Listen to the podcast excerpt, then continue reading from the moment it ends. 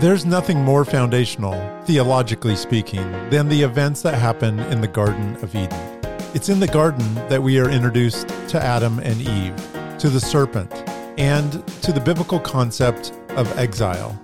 The garden contains a mighty river and a tree of life. And with all of these concepts together in one place, it seems like a story that's ready for rethinking.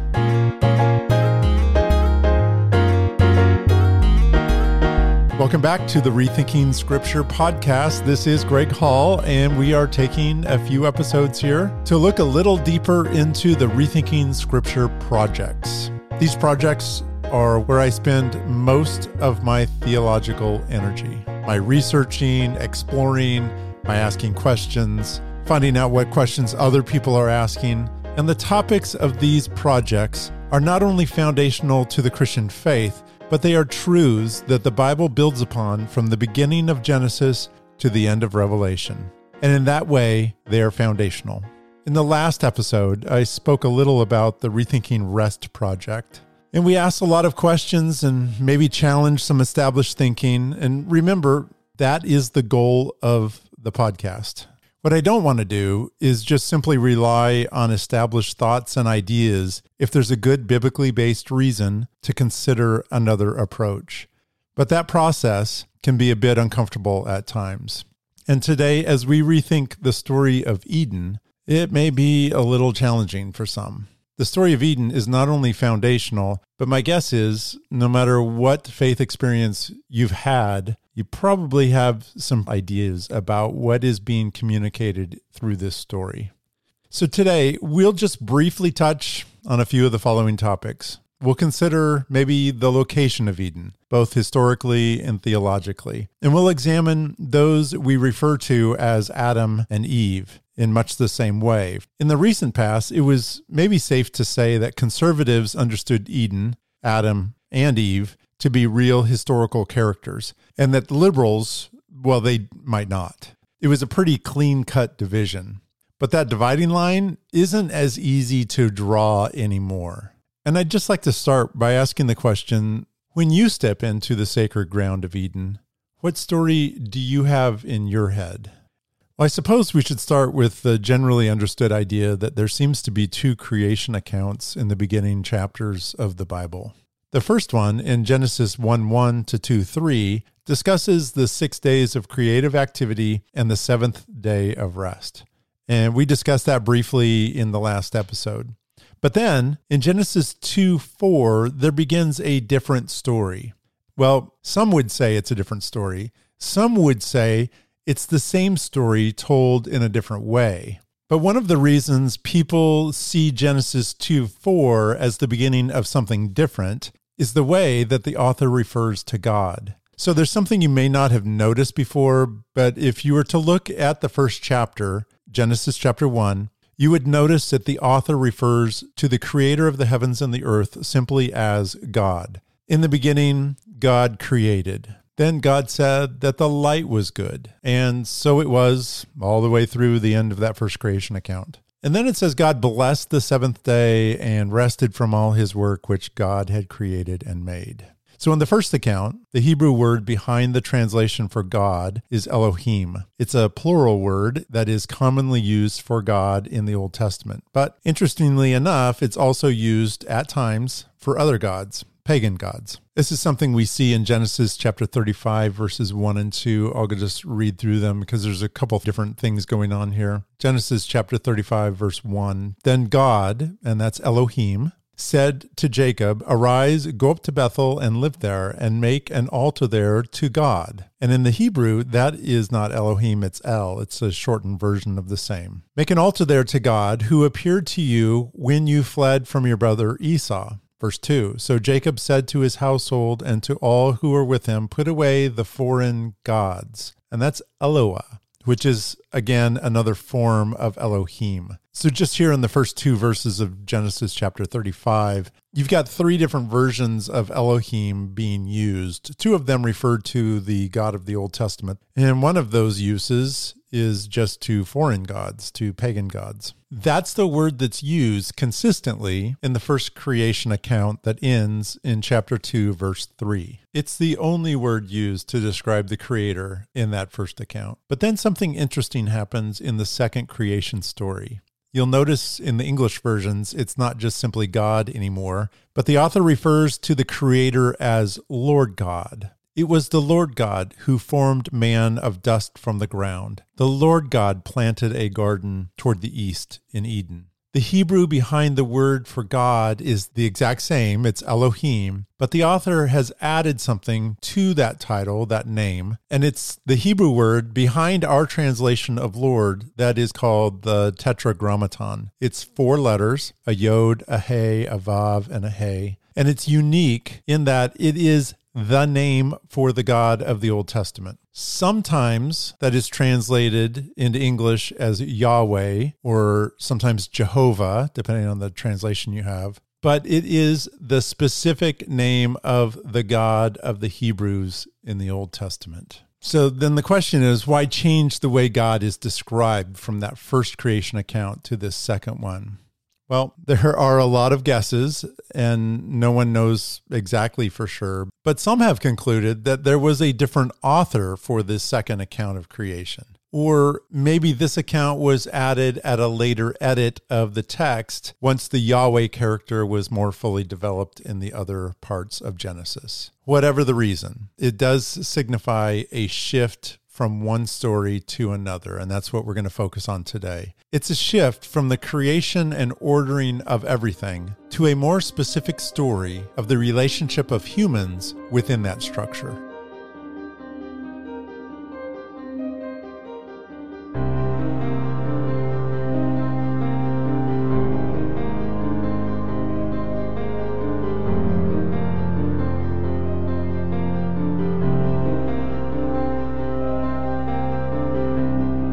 So, one of the questions I always like to ask when talking about Eden, the setting of that second creation story, is the question, where is it? And by that, I mean, is Eden real? And that's actually a tougher question than it might first appear. The biblical description of Eden places it on a mountain and suggests the river that flows out from it provides the headwaters for four different rivers Pishon, Gihon, Tigris, and Euphrates. The Tigris and Euphrates are well known to us even today. And while the other two are a bit of a mystery, their description suggests that Eden was understood as an actual location to the original biblical author. And many of us really like that perspective. I mean, that Eden was real. But if that's true, it really leads to the next question Is Eden real today? And while some want Eden to be an historical reality, few would argue that it still exists somewhere today. But according to the biblical narrative, and this is what I like to point out, when Adam and Eve were expelled, cherubim were stationed as the guardians of paradise. And the flaming sword, which turned every direction to guard the way to the tree of life, was put in place at the entrance. And that's sort of the end of the story for Eden. So, are we to assume the cherubim and the sword are still there, guarding the location? Well, I think that's a great question to ask. And I'm definitely not going to try and solve that conundrum today. I just think it needs to be part of the discussion when we talk about this story. No matter what you think of Eden's current state, whether you could find it in Google Maps or not, the biblical authors seem to present it as an actual historical location. And as we will see, it's this garden that is also full of several theological foundations for the rest of the biblical narrative.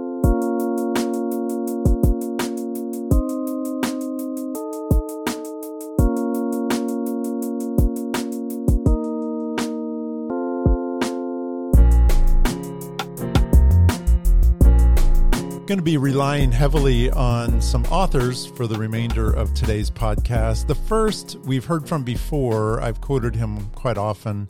It's Gregory Beale. And I'll be referencing some work that he did in a 2018 article, Adam as the First Priest in Eden as the First Garden Temple. It was in the Southern Baptist Journal of Theology. And this essay is a summary for part of a book that Beale wrote. And that book is called A New Testament Biblical Theology. It was published back in 2011. And in this article, one of the things that Beale argues, and he does it not just here and in the book, but also in several other places, Beale argues that the first sanctuary was in Eden.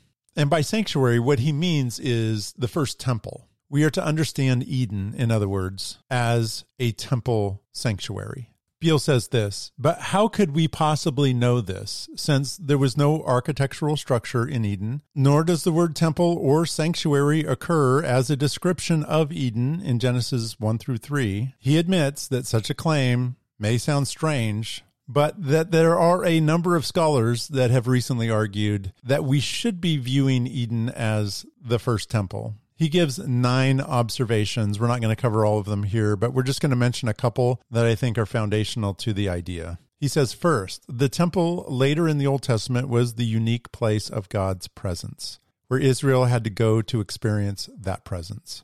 Israel's temple was the place where the priest experienced God's unique presence, and Eden, in turn, was the place where Adam walked and talked with God.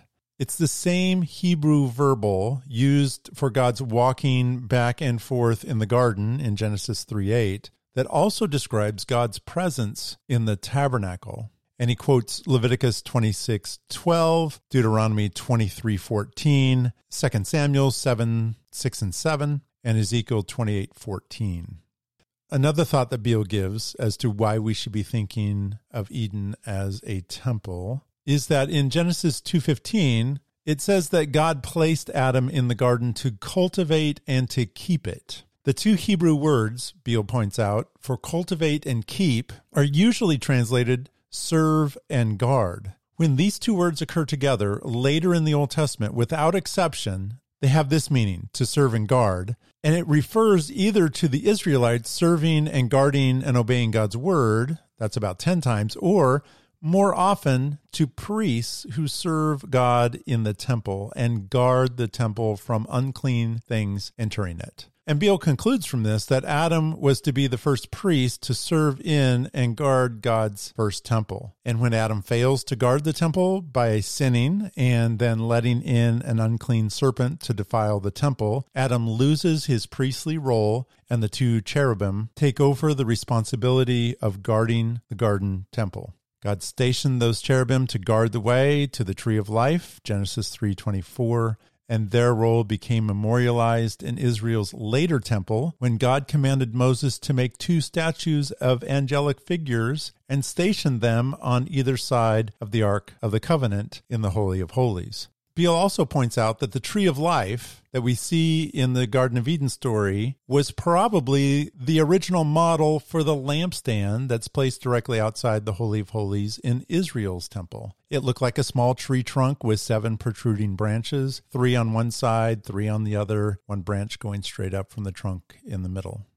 Beale also observes some other things from the temple that Israel built that would suggest that maybe it's a reminder of the first temple in Eden. He says this that the Garden of Eden was the first temple is also suggested by observing that Israel's later temple had wood carvings, which gave it a garden like atmosphere, and likely were intentional reflections of Eden in 1 Kings 6 18 and 29, it says, There was cedar carved in the shape of gourds and open flowers, specifically verse 18. And on the walls of the temple and the wood doors of the inner sanctuary were carvings of cherubim, palm trees, and open flowers. Beneath the heads of the two pillars placed at the entrance of the holy place were carved pomegranates. So, just to pause again from Beale, I think it may be important just to stop and say this because some people look at Israel's temple and they see something that's foundational. Beale's argument, and it's not just Beale again, it's it's a lot of different theologians out there that are discussing these very same things. But the argument is that Israel's temple is not foundational in and of itself. In other words, we shouldn't be trying to get back to Israel's temple because all Israel's temple was was a reflection of the first sanctuary of Eden. So, with that train of thought, really what we should be doing and focusing on is the original Eden. Because, interestingly enough, and Beale talks about this in great detail, especially in the book called The Temple and the Church's Mission, when we get to the end of the biblical story in the last chapters of Revelation, we get a picture of what some describe as an expanded Eden. What do I mean by that? Well, in the original story here, back in the beginning of Genesis, we've got the creation of the world that has been ordered and formed. And then there seems to be a distinction within that world of Eden and a garden associated with Eden, and then space outside the garden that is categorically different. We're not going to get into great detail now, but that space outside the garden is unique because that's where Adam and Eve's exile happens. So, really, one of the foundational questions about Eden is what was the purpose of Eden originally? And that's a good question. You may not have actually thought about before. What was the end goal for the original Eden? Had the fall not happened, had the exile not happened for Adam and Eve, what was the original end goal? Well, Adam and Eve were originally at rest with God in the Garden of Eden. Eden was that special place of God's presence, and like most temples in the ancient Near East, it too was located on a mountain, rivers flowing from it. And you might ask, how do we know that Adam and Eve were at rest with God when they were in the garden? Well, the text tells us this way. It says, Then the Lord God took the man and put him in the Garden of Eden to cultivate and to keep it. That's Genesis 2:15. God gave them a place to be, he gave them something to do, and several English translations veil the most important aspect of this verse. The word describing how God placed humanity in the garden is a Hebrew word for rest. It could be understood that God took the humans and rested them in the garden to do their work. Adam was there to abide, to rest, and to take up residence. The garden then had been ordered and structured, and humanity was at rest with God in that sacred space. They were in their place, fulfilling their God given role and functioning the way they were intended to function. And some like to think of Eden as a perfect world, but it wasn't. God had created the function and order needed to assemble his entire kingdom throughout the entire world, but he didn't originally create the completed product. Eden was really only the beginning of that process. God created all the parts and invited humanity to help him with the assembly. And God knew, given the mandate that He had given to humanity to be fruitful and multiply, to subdue and rule, to cultivate and to keep, he knew that the original garden would eventually fill up with people. And if they had continued to follow his rule and command in their God given place to be, it would have been necessary to expand the borders of the original Garden of Eden to include some of that outside space. And in that way, humanity and God would take his rule and expand it into the other parts of the world. So, what's the end game for Eden? Had everything gone perfectly well, Eden would have continued to expand. People would have continued to live at rest with God within that atmosphere in sacred space. And eventually, the Eden experience would have expanded to the entire earth. But we never got a chance to see that play out because of the decision of Adam and Eve. And what is sin in that context? Sin is just going against your God given place to be and going against the God established order and function of the universe and trying to create your own order and function. And when Adam and Eve did that, they were expelled from sacred space. And the rest of the biblical story is the story of how humanity recovers from that fateful decision, how God provides a way for the end goal.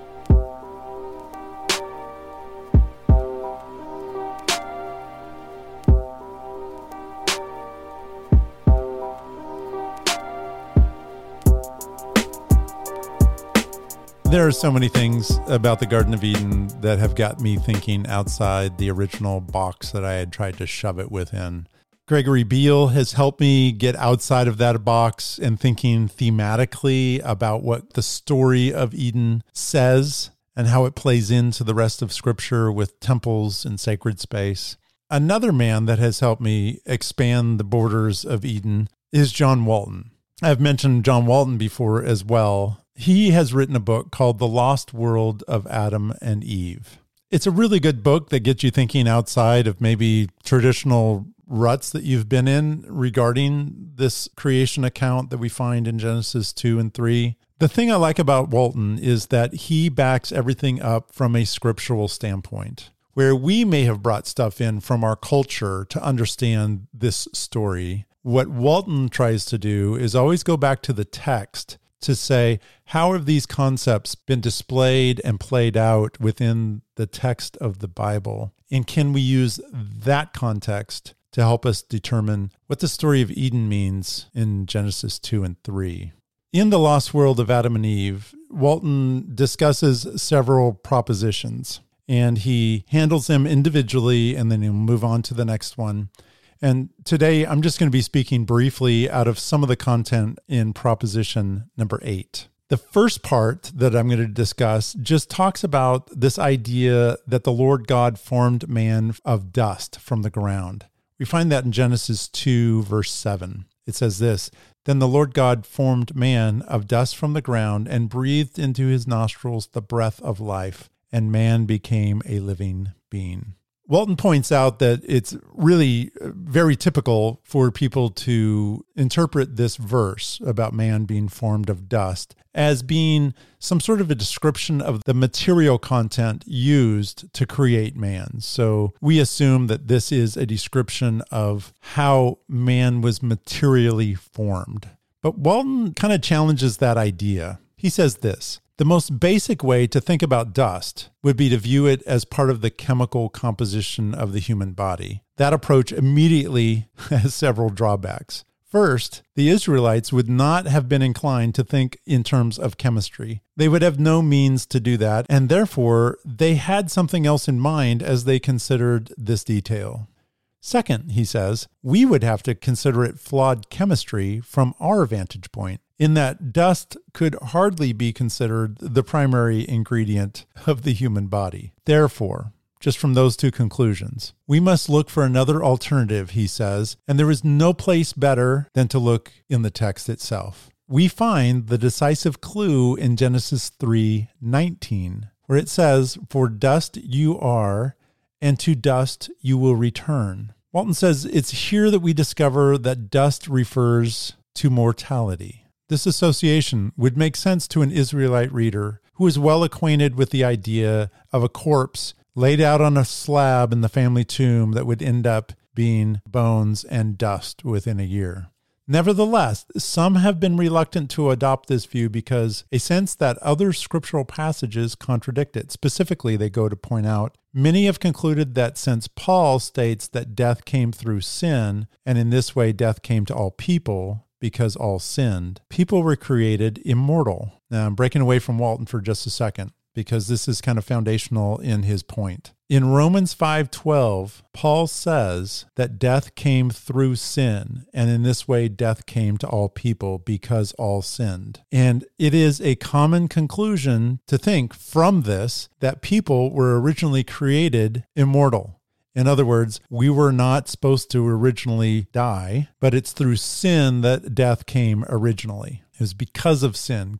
Sin was actually the cause of pulling people out of an immortal state into mortality. Walton continues this way We must carefully consider whether this is what Paul is saying. Besides the likelihood that Genesis 3:19 suggests people were created mortal, another piece of evidence in Genesis offers even stronger evidence. Walton says, in the garden, God provided a tree of life. Immortal people have no need for a tree of life. The provision of one suggests that they were mortal. This is one of Walton's ideas that really stretched my boundaries as to what I originally thought the Bible may be saying, versus maybe another possibility that the text would allow. It makes logical sense to me that the reason Adam and Eve were originally not going to die is because they had access to the tree of life. And when they went against God's plan, they were removed from the Garden of Eden and no longer had access to the tree of life. And in that way, they were prevented access to the solution of their mortality. Walton continues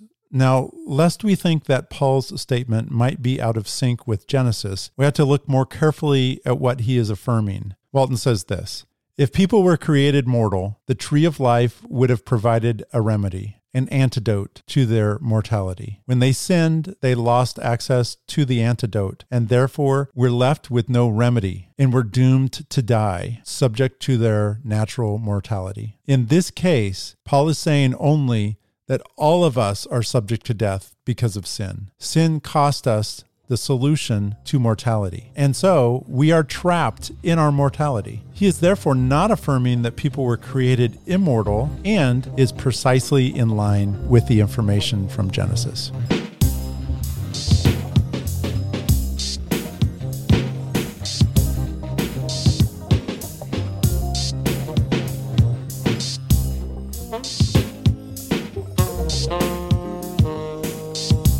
The town in which I live, Salem, Oregon, has a place to eat. It's really pretty good food. It's called Adam's Rib. You might guess that it's a barbecue place, but the name of the place is biblical, or at least it tries to be biblical. Another of the questions that Walton brings up in proposition number eight has to do with the translation of the word rib.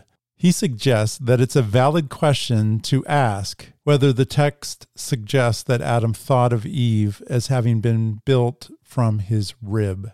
And he also suggests that the text gives us the answer. The first words out of his mouth were, This is now bone of my bones and flesh of my flesh, Genesis 2:23. More than a rib is involved here because she is not only bone of his bones, but also flesh of his flesh.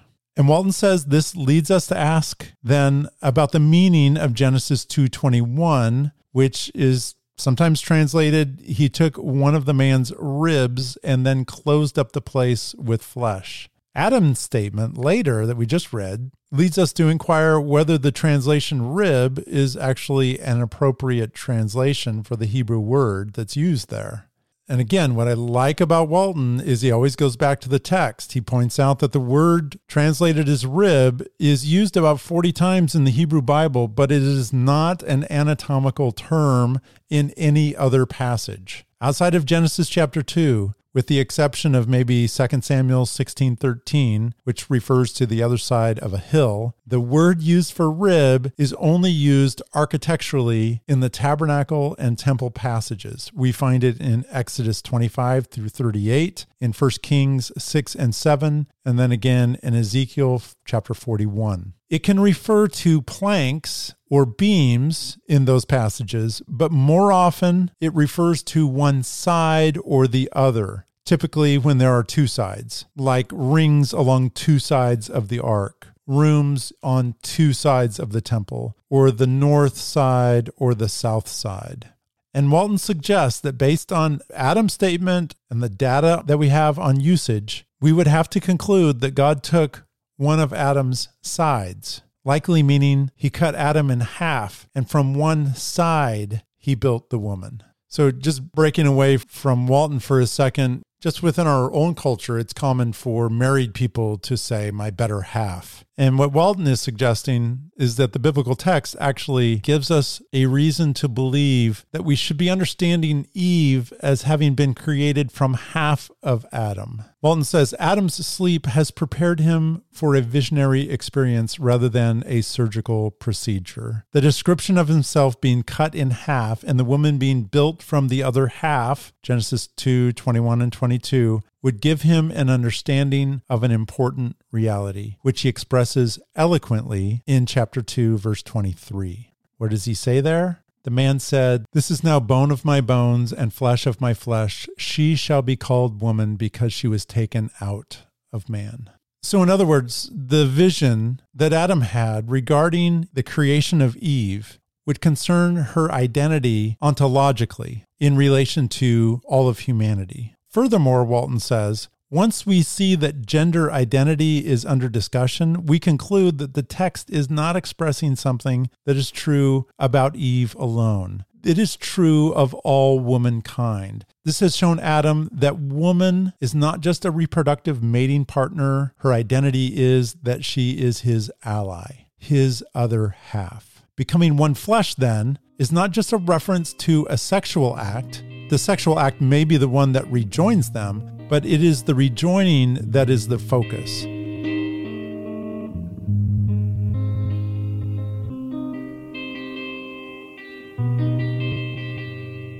There is so much to discuss about the Garden of Eden, and we've just touched on a very small part of the Rethinking Eden project. There are other questions I have about the garden that maybe I'll just briefly mention here. Some of them have to do with the serpent. We haven't talked about the serpent much.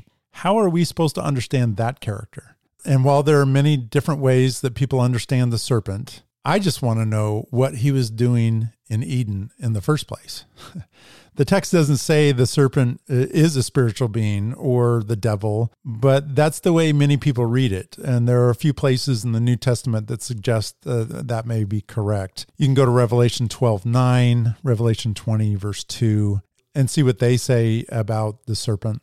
So, if this serpent in the Eden passage is the devil or Satan, is this after his rebellion, or are we reading the story of his rebellion?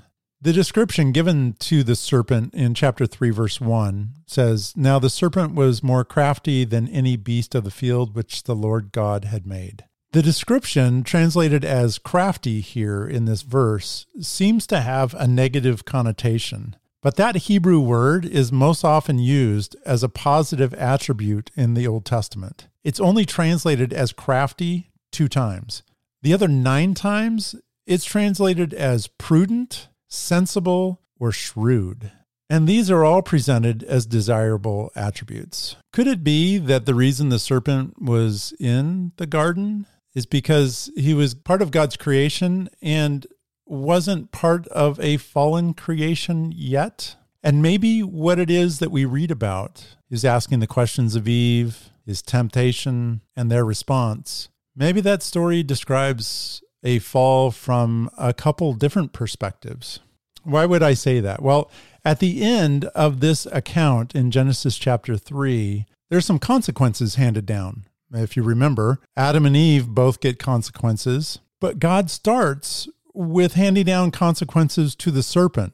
He says this in verse 14 The Lord God said to the serpent, Because you have done this, cursed are you more than all cattle, and more than every beast of the field. On your belly you will go, and dust you will eat all the days of your life. And I will put enmity between you and the woman, and between your seed and her seed. He shall bruise you on the head, and you shall bruise him on the heel. My question is this if we are to understand the serpent as the devil character, as Satan himself, and if at this time in the garden, Satan has already rebelled from God's program, why is he allowed in the garden, number one? And number two, why is he receiving a consequence at this point similar to those handed down to Adam and Eve?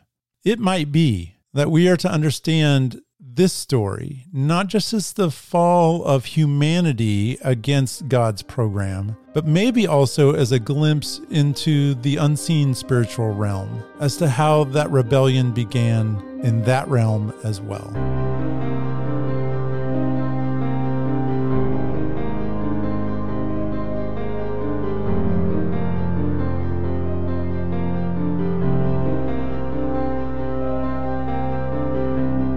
Today, we've looked into the Rethinking Eden project.